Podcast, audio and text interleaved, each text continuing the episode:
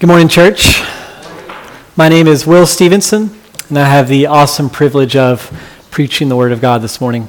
If you would, please take your Bibles and turn to Romans chapter 5, verses 6 through 11.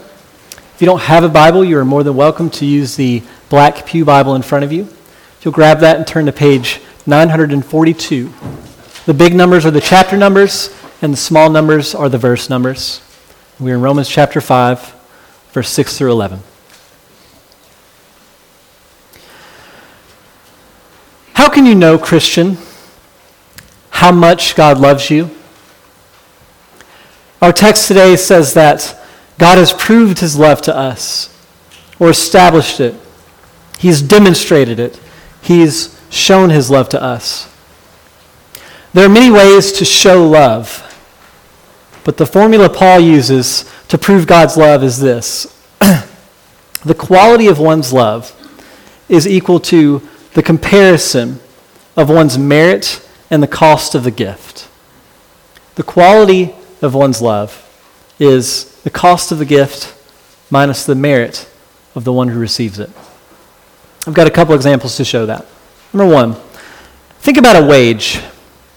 When you go to work and you give an hour of your time to do a job, and your employer then pays you $7.65 to work for an hour, we compare those, we see that one hour and a wage, you're left with no difference. When a boss pays you for your wage, that doesn't show you how much he loves you. That's just good business, right? To show it the other way, imagine a husband when he comes home after a really long, grueling day of work, and he has in his hands a bunch of flowers just because. The wife didn't do anything in particular to merit that from him. She didn't, she didn't try to earn flowers from him. And it cost him a little bit of time and a little bit of effort. We see in that a display of love. The husband loves his wife. Well, in the same way, God proved his love for us, and that while we were sinners, Christ died for us, transforming us from enemies into friends. And that's what I hope we will see this morning. Let's pray. Holy Father, thank you for your word. We thank you for your church. And we pray, Lord, that you would be with us, that you would bless the preaching of your word, that you would turn hearts to you like only you can. Lord, work in miraculous ways to give people sight. Would you bless your people? And bring glory to your name. Praise in Jesus' name. Amen. Okay, for an outline, have points uh, one through three. Number one, our merit. Number two, the cost of the gift. And number three, the gift itself. Number one, our merit. Number two, the cost of the gift. Number three, the gift itself. Number one, our merit. Are humans bad? It's a very controversial question these days.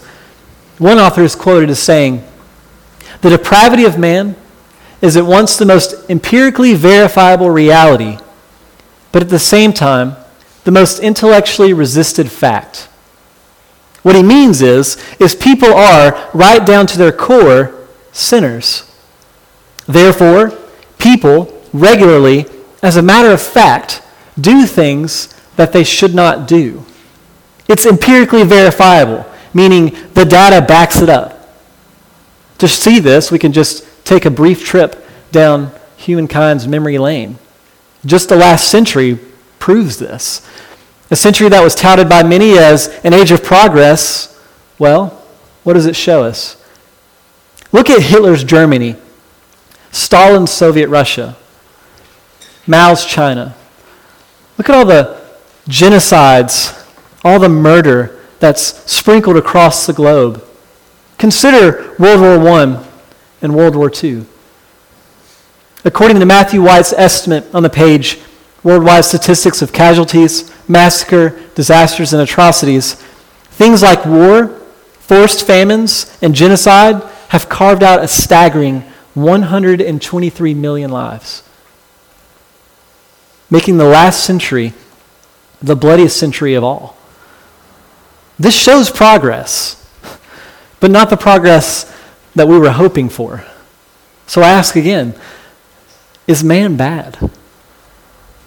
You might come back at me and say, but Will, no one is arguing that these are good people, right?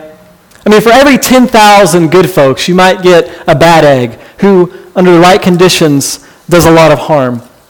And I understand your point. However, before you slam down the gavel and make a, a judgment of good or bad, let's slow down. It's interesting, isn't it, that whenever we consider this question about man's goodness, our instinct first is to draw comparisons with the worst people in history and then make our conclusions. But is it possible that humans are bad even if they're not like Hitler?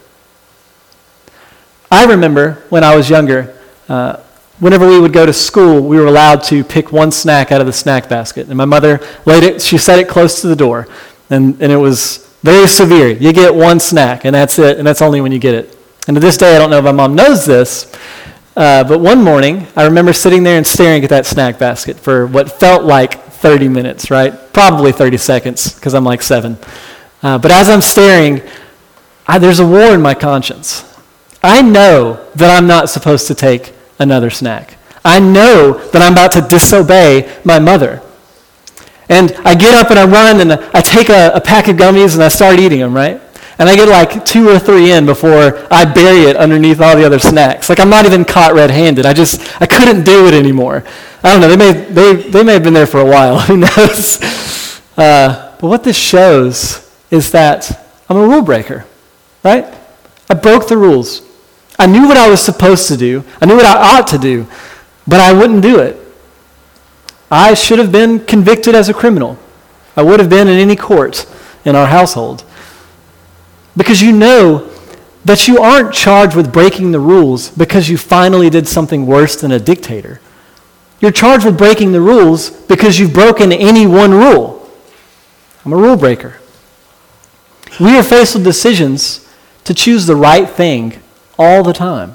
Sometimes we do. For some people, maybe even most of the time, they do. But let me make my point about human nature this way. Why aren't humans good all of the time? The Apostle Paul gives a clear explanation for this. And it's not a flattering one. So, to see this, we're going to travel a different kind of Romans road. I'm calling this the Romans road of depravity. Picking up, if you want to try to follow along, you can, but feel free to just listen. Romans chapter 1. For the wrath of God is revealed from heaven against all ungodliness and unrighteousness of men, who by their unrighteousness suppress the truth.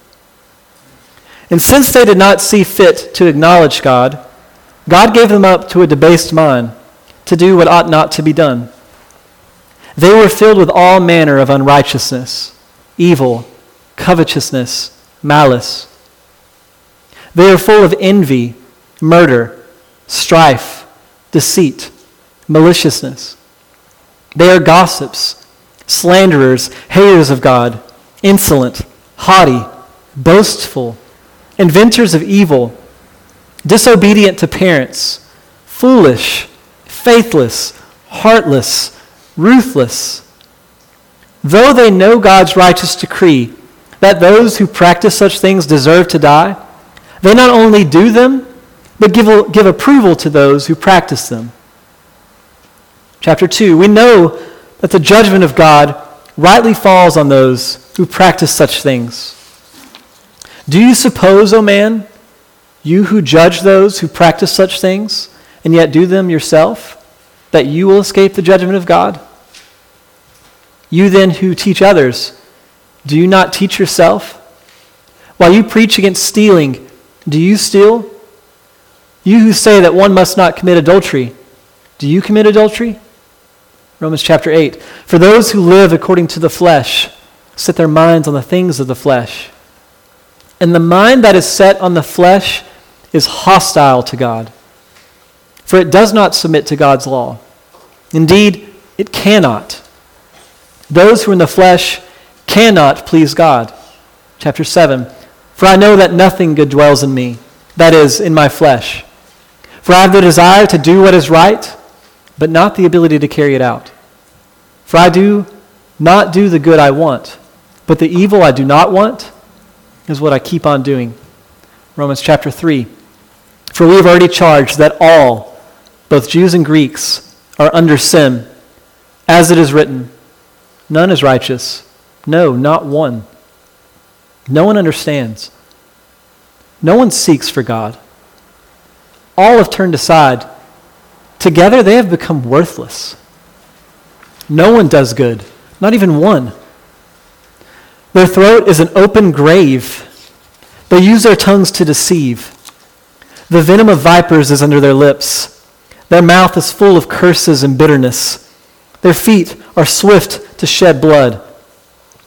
In their paths are ruin and misery. In the way of peace they have not known. There is no fear of God before their eyes. And again, for emphasis, all of mankind knows God's righteous decree that those who practice such things deserve to die. So, according to Paul, man is bad indeed. Fundamentally, all human beings are moved to sin in varying degrees because of the same disease. We are all sinners. I don't need to point to Hitler or Mao to prove the argument. There's enough examples in this room. Or as Paul says, such were some of you. And so I want to continue looking at this with Paul. That brings us to Romans chapter 5, verse 6 through 11. I'll read it for us. For while we were still weak, at the right time, Christ died for the ungodly. For one will scarcely die for a righteous person, though perhaps for a good person one would dare to die. But God shows his love for us, and that while we were still sinners, Christ died for us. Since therefore we have now been justified by his blood, much more shall we be saved from him or by him from the wrath of God. For if while we were enemies we were reconciled to God by the death of his son, much more, now that we are reconciled, shall we be saved by his life. More than that, we also rejoice in God through our Lord Jesus Christ, through whom we have now received reconciliation. Notice Paul's descriptors about mankind. He says we were weak, sinners, ungodly, and enemies. That is, we are at war with God unwilling to obey God's commands, and unable to save ourselves. I think the thrust of these verses crescendos in Paul calling us enemies. The reason sinners sin is because they are hostile to God. If they saw him face to face, they would try to hurt him. Literally. They would mock him and abuse him and shove thorns on his head and put him on the cross and impale him in the side. It would kill him. Enmity towards God, that nature that is warring against him, is proved even in the earliest examples of human nature. Consider the immediate effects of sin from Genesis chapter 4 and Genesis chapter 11. Taking first Genesis chapter 4. Cain brings a half hearted sacrifice to God. And the Lord had regard for his brother Abel's sacrifice, but not for Cain's. And Cain was very angry, it says. And it says that his face fell to the ground. But who was Cain angry at? Why was he so upset? Do you see it? Cain made an offer to God and couldn't get past his desire. No, his demand that God receive his offering. Therefore, in anger towards God, Cain turns to his brother Abel, who is an image bearer of God, and kills him. So, part of the reason that Cain killed his brother was that in his sinful nature, he was shaking his fist at the heavens. This becomes even more obvious in Genesis chapter 11, the Tower of Babel. They just got off the ark, and people have come together, and they're, they're building a, a fortress. There's a lot of speculation as to the reason why they were building this. But I think the main point is stated for us very clearly in verse 4, which reads Then they said, Come, let us build ourselves a city, and a tower with its top in the heavens. And let us make a name for ourselves, lest we be dispersed over the face of the whole earth. Don't miss it. What did God tell Noah and his family when they got off the boat? He said, Be fruitful, multiply, and fill the whole earth. To which the people said, No, we're not going to do that. They gathered together, they literally built a fortress, and they were going to refuse God and what He said. They were waging war with the one who was telling them what to do, strengthening their defenses, resisting His rule, refusing to spread over the whole earth. That is so wrong. It's sin. So, what is the merit of human beings then? In our human nature, friends, we are rebels outfitted for war. Our guns are loaded, and our slogan is on our sleeves My will be done on earth, and not as it is in heaven. This is the root cause of mass murder, and it's the root cause of disobedience of parents. So remember that the quality of God's love is proved by first seeing our merit compared to the cost of the gift. And I hope you see, we certainly don't merit any good thing from God. Far from it. We're actually deserving of God's wrath. When Paul says that we're enemies of God, we were enemies of God, he's not just talking about, sorry, he's not just talking about himself or us. He's also talking about God towards us. Yes, we are at war with God, but He is also at war with us. And you don't want to be at war with God. Sometimes what God does is He responds by justifying His name, by pouring out His righteous wrath on His enemies. And that's what He did when He flooded the whole earth. Other times, He shows incredible forbearance and mercy, like He did with Cain. He gave him a mark of protection and sent him, sent him on his own way and like he did for the Tower of Babel. He could have flicked them away like the weak enemies they were, but instead he graciously and kindly confused their languages and gave them a nudge towards doing what they ought to have been doing in the first place. But what about you when you were an enemy of God?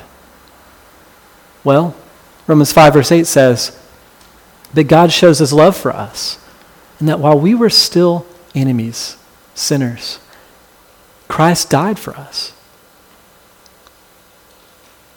That brings us to point number two the cost of the gift.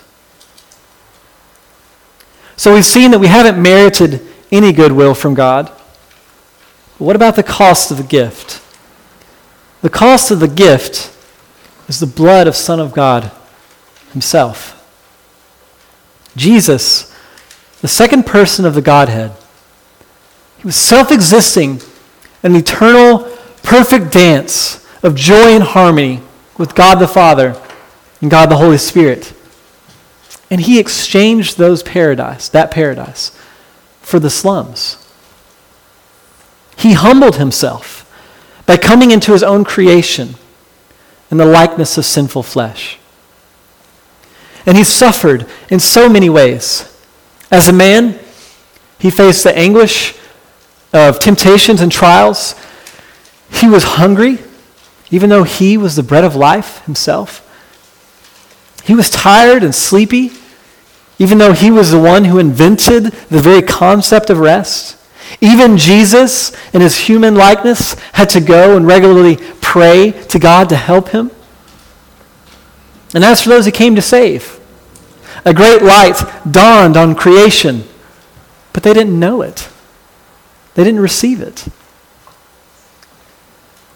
Jesus should have been received with joy, in tears, and a long embrace.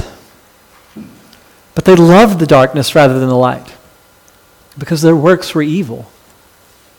From Jesus' very first breath, kings wanted him dead. He grew up to be a man of sorrows. His entire life mission of preaching the gospel was preached to those who didn't even want to receive it. They mocked him. They refused him. They betrayed him. This Jesus, who was a friend of Tamar and Rahab and Ruth, he was dishonored by those entrusted to care for the have nots and the abused. And when they set their face against him to murder him, could Jesus have not called down a legion of angel armies? He's the horn of David's salvation. He dropped both Goliath's and Dagon's head to the ground. He's the I am of Moses that buried the enemies of, of Israel in the Red Sea. He could have easily flicked away these rebels.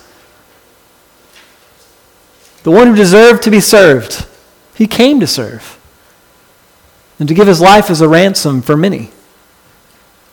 No one took his life from him. He laid it down of his own accord at the request of the Father. Can you imagine Abraham's fear when he took Isaac up to the mountain to sacrifice him? Daggers in his hands. He's going to kill his son. But at the last second, there was a ram in the bush, and his son was saved. God provided a sacrifice. Think about the wailing in Egypt when the firstborn was killed by the angel of death that blew over their nation. The cries, the pain, the suffering, the cost. But Jesus, or, or rather God, He provided a Passover lamb for the Israelites. But there was no replacement for His own Son. His Son is the scapegoat. Jesus' blood was the payment, His life was the cost. This was the Father's decision. This was the Father's will. He is the one who delivered up his Son. And even when Christ was counting the cost, said, Please take this cup from me. Let it pass to someone else. Yet not my will be done, but your will be done. And what was the Father's will? It was to crush him. His only son, his only begotten son, to crush him in the winepress of his wrath. And he did. He was nailed to the cross. His precious blood mingled with the dirt, the same dirt that he had used to make Adam. The same dirt who Adam's son, Abel, was killed and bled over and while, while Abel's blood speaks to us a word, the blood of the Son of God speaks a better word. For the blood of Abel reminds us all that we are enemies of God. But the blood of the Son of God that mingled with that dirt reminds us that we have been reconciled to God at extreme cost to Him. This is precious blood. The gift is free to you, but the gift costs God everything. And even in his glorified body, the Son of God bears these scars. So I say to you, consider your merit as an enemy of God compared to the cost of the blood of the Son of God. And what do you see? You see amazing love. Point number three the gift itself. The gift itself.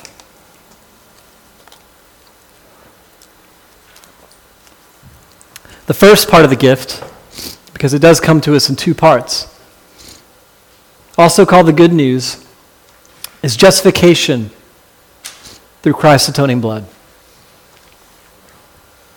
You can be saved by receiving Christ's payment on your behalf right now. I stand before you as a herald of the good news of God that you can lay your weapons down. The battle against the king is over. It has stopped. God doesn't have to exact the punishment that you deserve on your head because he's already exacted that punishment on the head of his beloved Son. He bore the wrath of God by spilling his place and or spilling his blood in your place so that you would be justified. God is seated on his throne, on his judgment seat, right now, prepared to declare you righteous and good. Lay your weapons down. Trust him. Stop fighting him. The war is over. And he will do this for you, not because you aren't weak or ungodly or a sinner or deserving of his wrath, because you are and because I am. But he'll do that for you because his son was good and pure. And he's ready to stand in your place, sinless and pure. Will you trust him and be saved? You can have peace with God. In light of all this, Paul says something frankly stunning. In verse 11, he refers back to everything that we've been discussing. He points at God's love towards us and sending his son to die on our behalf while we were still fighting, fighting him and at war with him. He points at that and in verse 11 begins by saying, More than that. More than justification. More than being saved by his wrath. There's more than that. Yes. Verse 11 reads, More than that, we also rejoice in God through our Lord Jesus Christ, through whom we have now received reconciliation. God's love for you does not end in justification. The gift of justification is not an end, it's a means to an end. He doesn't just call rebels to be at peace with him and then lock them outside of his palace. He invites them in.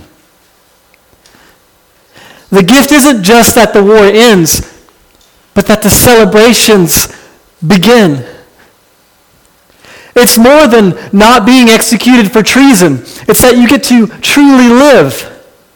It's not a get out of hell free card. It's a get into heaven card where he is. In God's wisdom, the price is also the prize. Jesus is the cost, and Jesus is the end. Worship and joy in God is the end of your justification. He's the gift. God is the gift. The main reason you were ever saved, ever created, and ever saved was to rejoice in Him. God made everything good. But the relationship was ruined. And that's the greatest tragedy in all of human history. But God, in his love, exchanged the righteous for the unrighteous to bring us to God. And that's the greatest love the world has ever seen. Through justification, we rejoice in God.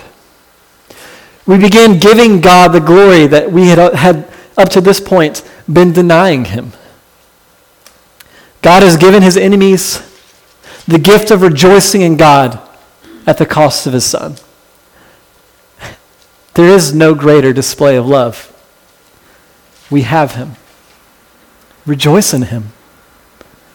Rejoice in him. Everything is made right. Make him your greatest treasure. Be satisfied in him. Love him. Lean into him every day, every moment. Rejoice in him. If you're like me, this truth instantly strikes you in three different ways, and they don't seem to mesh up very well. Firstly, it makes you so happy. It makes you happy because you see that you have the greatest thing, and it's yours. Maybe you find yourself being filled with the Psalms, like Psalm 73. Whom have I in heaven but you? And there's nothing on earth that I desire beside you. Even though my flesh and my heart may fail, you are the strength of my heart. You are my portion forever. Or maybe Psalm 23. You anoint my head with oil. You prepare a table before me in the presence of my enemies. My cup overflows. Surely goodness and mercy will follow me all the days of my life, and I will dwell in the house of the Lord forever. Maybe Psalm 16. You have made known to me the path of life. In your presence there is fullness of joy. At your right hand are pleasures forevermore. Brother and sister Christian, this is yours. Rejoice. I hope it makes you happy.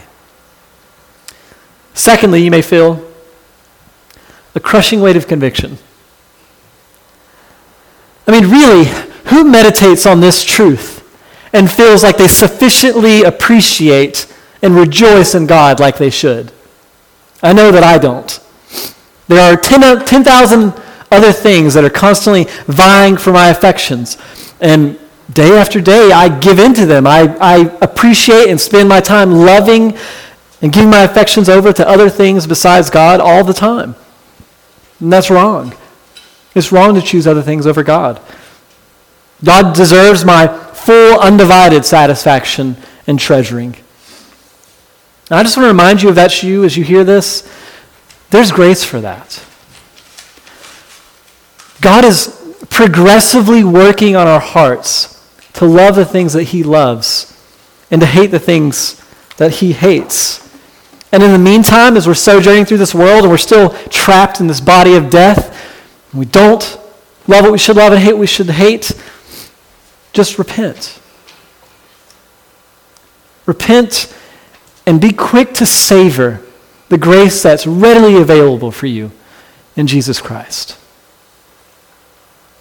Thirdly and lastly, you may be saying to yourself as you hear about this joy, how should this affect my day to day? I mean, what do I, what do I do with this? And that's what we'll be exploring for the remainder of our time. In general, it should be said out of the gate that this applies to everything.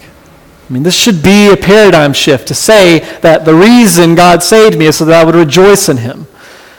Whatever you do, do it all to the glory of God, the Bible teaches us. There's a way to take a nap and eat cereal and uh, go to church that brings glory to God. And there's a way to do that that doesn't. And I think the main significant difference between the two is joy in God, rejoicing in Him.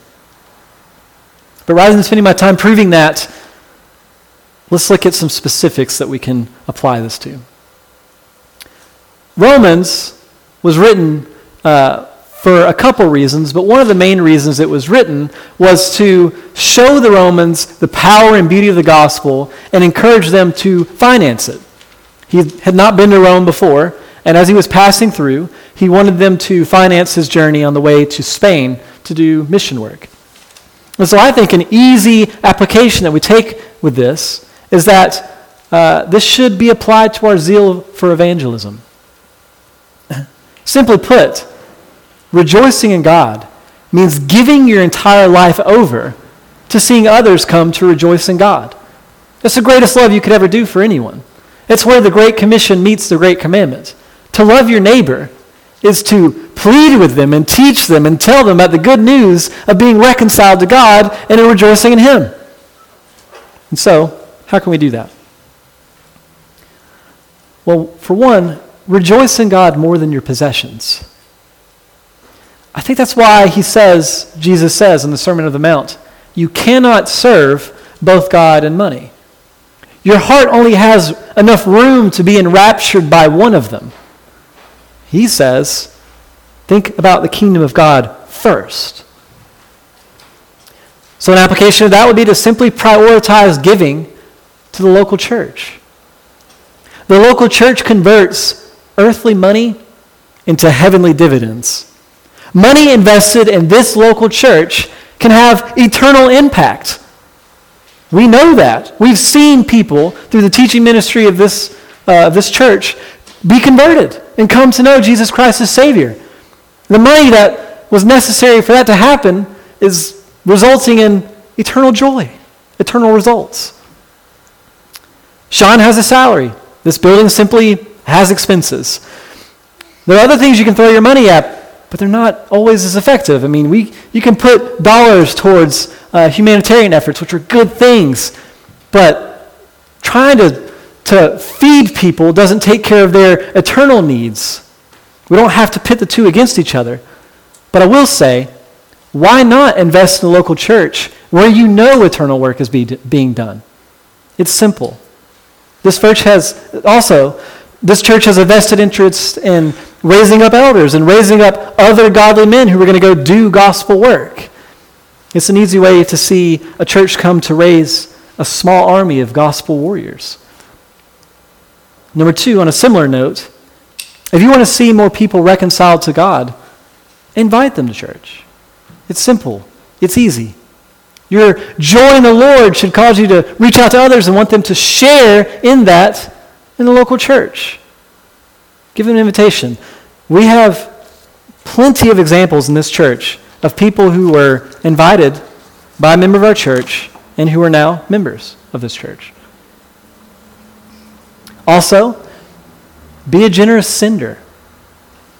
Given that you are first taking care of the local church and, and those needs, you should consider giving to other agencies or individuals who you trust are doing good gospel work to help others to come to join the Lord.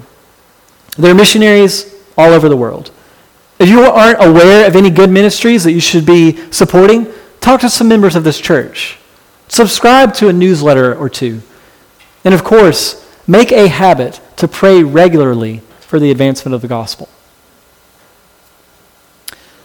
Next, rejoice in God more than your personal image. One of the strongest parasites to joy in God is the fear of man. Very often, what we want is just to be liked, right? We, we just want to be popular. We don't want to cause a stir. But if you live like that, you're going to run dry. People can't give you what you want from them. Instead, what we've heard today is that we're made to rejoice in God. Go to Him to be filled up. Let Him cause your well to overrun. Then turn to other people, not to try to get something from them because you're still empty, but to give to them out of an overflow of your joy in God. And this is key as well.